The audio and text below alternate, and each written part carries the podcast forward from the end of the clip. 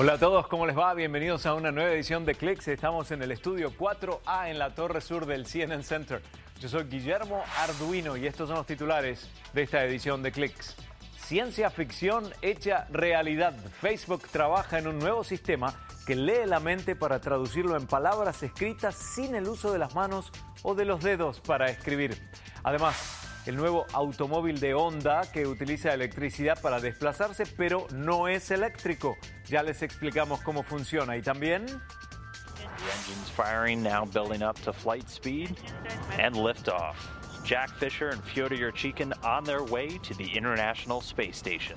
Y ellos son más gente en el espacio. Llegan dos nuevos astronautas que se suman a la misión de la Estación Espacial Internacional.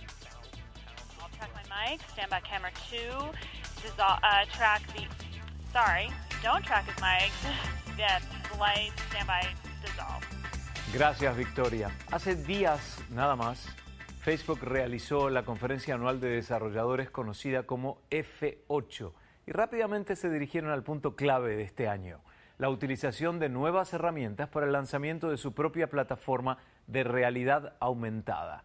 Fue una reunión de dos días en su décima versión que reunió a 4.000 participantes en el Centro de Convenciones de San José, California.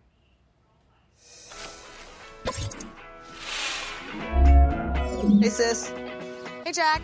Are you all excited for our trip? Yeah, and look what I found. En resumen, la empresa anunció el nuevo uso de la realidad aumentada para la cara- cámara del teléfono inteligente, una versión simpática de la red social para Oculus y más maneras de comunicarse con empresas a través del Messenger de Facebook. Lo cierto es que la realidad aumentada ya está en el teléfono y para su uso no se necesitan esas incómodas gafas. Solo hay que mantener elevado el teléfono y ver cómo superimpone gráficos en un mundo representado en tiempo real frente a los ojos de nosotros, los usuarios. Se pueden agregar iconos, figuras, efectos, anotaciones con información y objetos en tres dimensiones. De eso se trata. Today, Hoy lanzamos a Facebook Spaces en modo beta.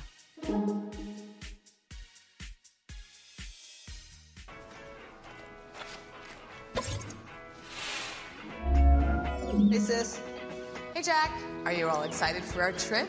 Yeah, and look what I found. So cool. Is this the same spot we're going to? Facebook Spaces is Facebook Spaces es un lugar para ser tú mismo, virtualmente con tus amigos reales, sin importar dónde estén en el mundo físico. Y lo realmente atractivo es que todas las personas, fotos, videos con los que interactúan en Facebook serán instantáneamente incluidos en ese mundo virtual. Cuando se unan a Spaces encontrarán opciones para crear sus propios perfiles y escoger sus avatares personalizados. Una vez ahí, tendrán formas interactivas para divertirse juntos. Pueden dibujar en el aire con un marcador virtual en 3D y ver un sinnúmero de videos en 360 grados, basados en sus intereses para interactuar con amigos. Y claro, hay un palo selfie. Hemos integrado Facebook Spaces con la opción de video de Facebook Messenger. Ahora pueden llamar a cualquier contacto que no esté en realidad virtual e instantáneamente ellos tendrán una ventana a su mundo virtual. Okay, hold this balloon. You know we gotta do it. Birthday selfie. Facebook también se encuentra trabajando con tecnología que permitirá tipear palabras directamente desde el cerebro y oír a través de la piel. Ya les vamos a explicar. Este nuevo sistema esencialmente lee la mente utilizando sensores de información óptica para luego traducirlo en palabras. Pero se requieren implantes quirúrgicos y así la mente puede tipear palabras sin mover los dedos. ¿Y si pudiéramos tipear directamente con el cerebro? Suena imposible, pero está más cerca de lo que se imaginan. La mujer en este video tiene esclerosis lateral amiotrófica. Está completamente atrapada en su cuerpo. No puede moverse ni hablar, pero está tipeando con la mente. No con guiños, con la mente. Le implantaron una serie de electrodos del tamaño de una arveja en donde su cerebro normalmente controlaría sus funciones motoras. Los electrodos registran las descargas neuronales cuando ella imagina el movimiento del cursor y la computadora aprende a moverlo por ella.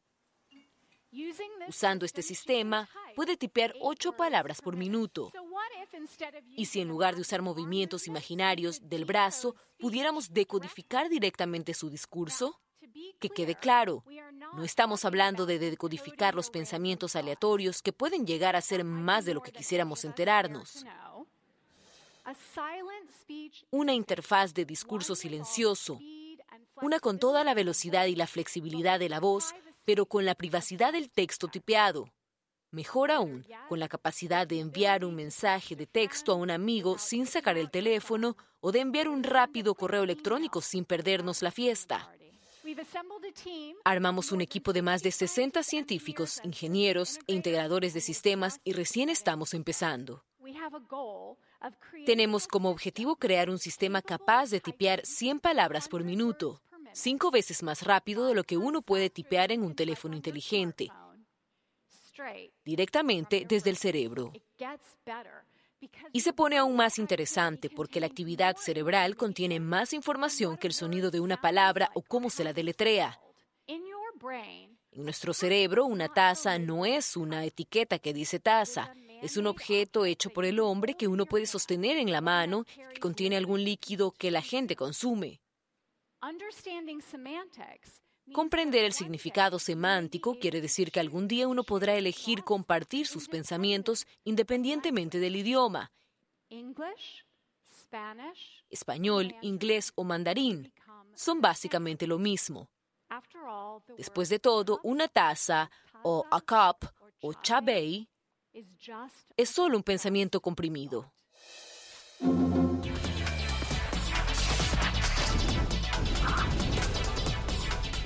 Mientras tanto, Google Earth recibe cambios cosméticos. Se conoce esta plataforma como un lugar de acceso a imágenes de satélite, topografía y edificios presentados en una perspectiva de tres dimensiones. Pero ahora acaba de revelar nuevas características que agregan información y una experiencia más interactiva.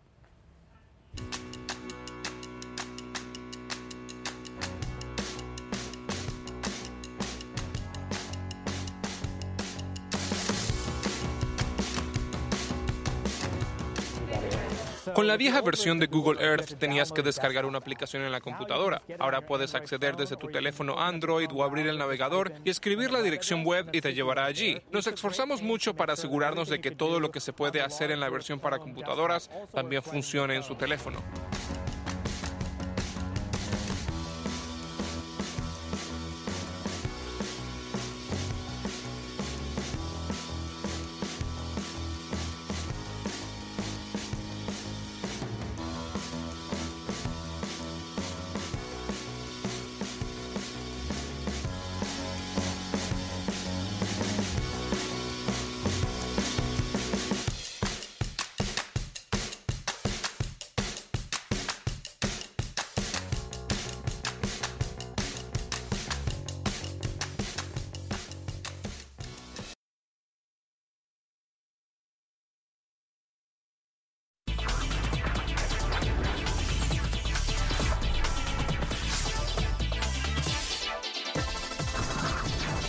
La automotriz Honda ya ofrece al público consumidor un vehículo particular que utiliza hidrógeno como combustible, pero la novedad es que ahora ofrece un modelo de cinco asientos y lo interesante es que el Clarity a hidrógeno es esencialmente un auto eléctrico que no guarda la energía en una batería, sino que a medida que se mueve genera electricidad para su consumo. Usted quiere salvar el planeta, entonces no puede usar combustibles fósiles. Pero los autos eléctricos se recargan muy lentamente. La solución perfecta parece ser los vehículos con celdas de combustible de hidrógeno. Estos vehículos no emiten gases, tan solo unas gotas de agua. Y pueden ser recargados en solo minutos con hidrógeno comprimido. Este es el nuevo Honda Clarity. Puede transportar hasta 5 personas con tal de que no lleven mucho equipaje ya que los tanques de hidrógeno ocupan bastante espacio.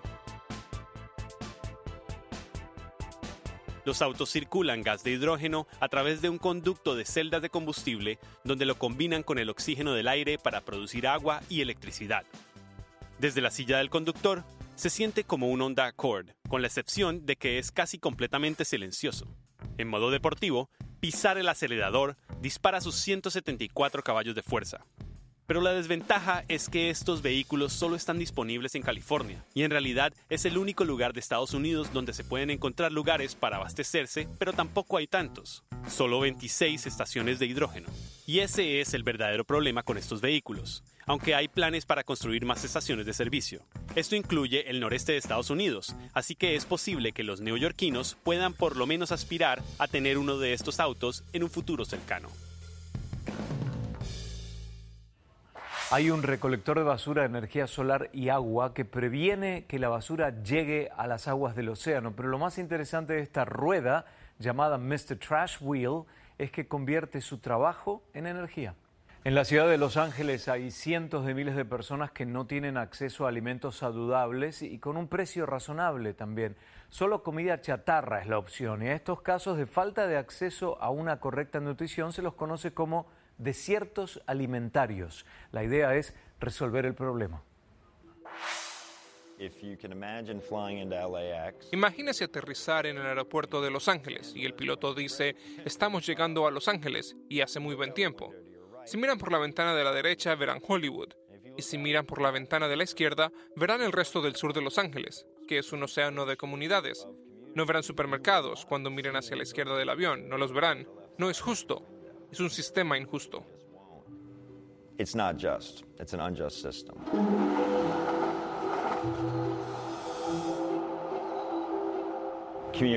Las comunidades son abandonadas por el mercado libre en cuanto al acceso a opciones de comida sana.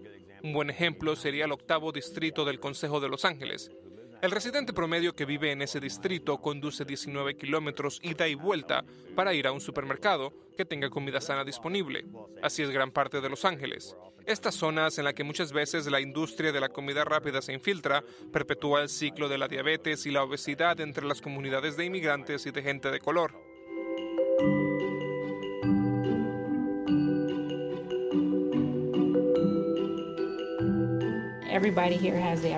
Todos aquí tienen la oportunidad de presentar un proyecto. Así que dije, bien, tengo una idea.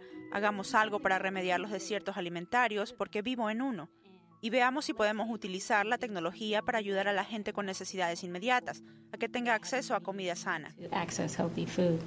Food Oasis es un mapa de recursos para encontrar comida en la ciudad de Los Ángeles, ya sean almacenes o bancos de alimentos o jardines comunitarios o mercados de agricultores. Los enumeramos aquí. Podemos mostrarlos de acuerdo con la ubicación de cada persona. Y aquí hay un mercado de agricultores. ¿Lo sabía? Y quizás puedan encontrar un banco de alimentos que quizás no sabían que existía. Es de alta tecnología, usamos programación, códigos y otras cosas de última generación. Y lo fascinante es que realmente lo estamos usando para tratar algo que es de lo menos técnico posible, que es producir alimentos y distribuirlos y mostrarlos a la comunidad. Aloha. Welcome to the garden. Soy voluntaria aquí y le estoy mostrando a mi hijo lo que significa producir su alimento y de dónde proviene. Y también proveernos a nosotros mismos, ¿sabes? Para suplementar los pequeños ingresos que tengo. Porque soy madre soltera. Solía ser maestra de preescolar y muchos de mis estudiantes no conocían la diferencia entre un tomate y una papa. Porque muchos venían de familias de bajos ingresos. Es difícil encontrar alimentos y verduras frescas o cualquiera que sea el caso. Así que tener acceso a este espacio, emocionalmente digo, me levanta el ánimo porque esto es algo que quería hacer desde hace tiempo. Se puede vencer esto y creo que por eso es tan divertido. Realmente podemos ser exitosos. Y podemos revertir nuestro sistema alimentario y debemos hacerlo, por supuesto, porque debemos producir globalmente tantos alimentos en los próximos 40 años como lo hicimos en los últimos 40.000 años. Al final del día, se trata de dar poder a las comunidades con nuevas herramientas y ojalá que uno de los resultados de ese proceso sean niños más sanos y estómagos más llenos.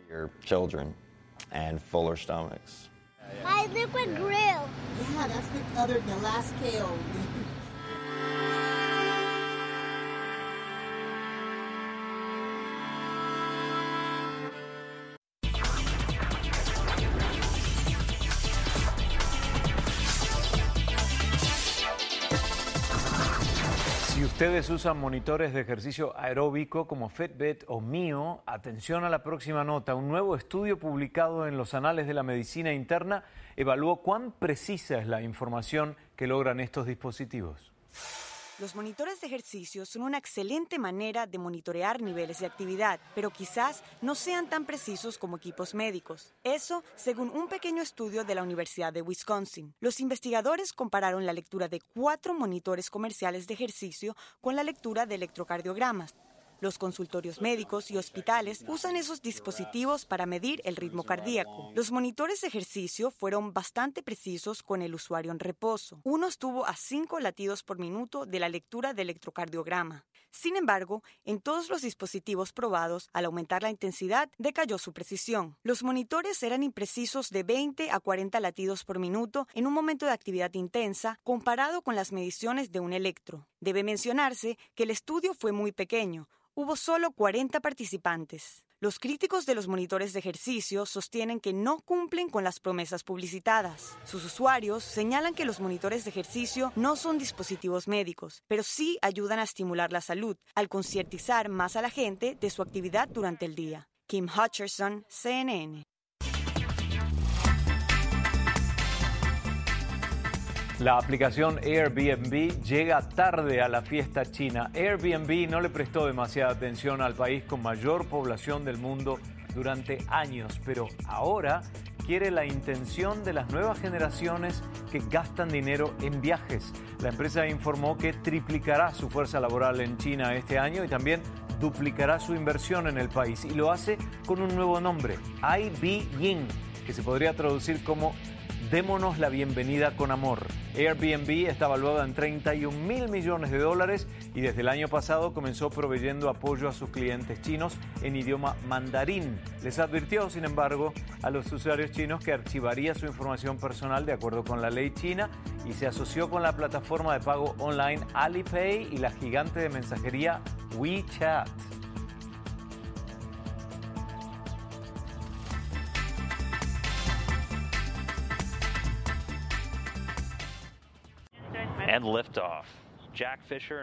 Dos nuevos tripulantes llegaron a la Estación Espacial Internacional. Ellos son el astronauta estadounidense Jack Fisher, de 43 años, y el cosmonauta ruso Fyodor Yurchikhin, de 58. Ambos despegaron desde el cosmódromo Baikonur en Kazajstán a bordo de la nave espacial Soyuz. Y luego de un viaje de seis horas los recibieron los tres tripulantes que han permanecido en la estación desde noviembre, un largo tiempo. Y en más del espacio ahora, la nave espacial china de carga Tianzhou 1 hizo su despegue hacia la órbita terrestre para acoplarse con el laboratorio Tiangong 2 y efectuar así una serie de ensayos y experimentos. La nave espacial china de carga Tianzhou 1 despegó este jueves hacia la órbita terrestre para acoplarse con el laboratorio Tiangong 2 y realizar una serie de ensayos y experimentos. El cohete que lleva la nave despegó sin problemas desde el Centro Espacial de Wenchang, en la isla suroriental de Hainan, dando inicio a una misión de cinco meses de duración. El desarrollo de un carguero espacial es imprescindible para el objetivo chino de tener en órbita una estación espacial propia, cuyo primer módulo será puesto en el espacio en 2019 y que se espera concluir para 2022. Durante su misión, la nave Tianzhou 1 ensayará tres tipos diferentes de acoplamiento con el laboratorio espacial chino al que llevará además combustible para mantenerse en órbita, así como equipos científicos y técnicos. Como ninguna de las naves tiene tripulantes, todas las tareas se realizarán de forma automatizada y bajo control remoto desde la Tierra. Tras su periplo de cinco meses a una órbita de 385 kilómetros de altura sobre la Tierra, el carguero espacial iniciará su descenso controlado para desintegrarse en las capas altas de la atmósfera terrestre. El principal objetivo de esta misión es comprobar el funcionamiento de esta nave que será necesaria para el transporte de todo tipo de suministros a la estación espacial. Posteamos enseguida en facebook.com barra cnn tres historias de hoy para que las puedan repostear. Yo soy Guillermo Arduino y nos vamos con Dennis O'Connor, que es nuestro camarógrafo de hoy. Chao, hasta la próxima.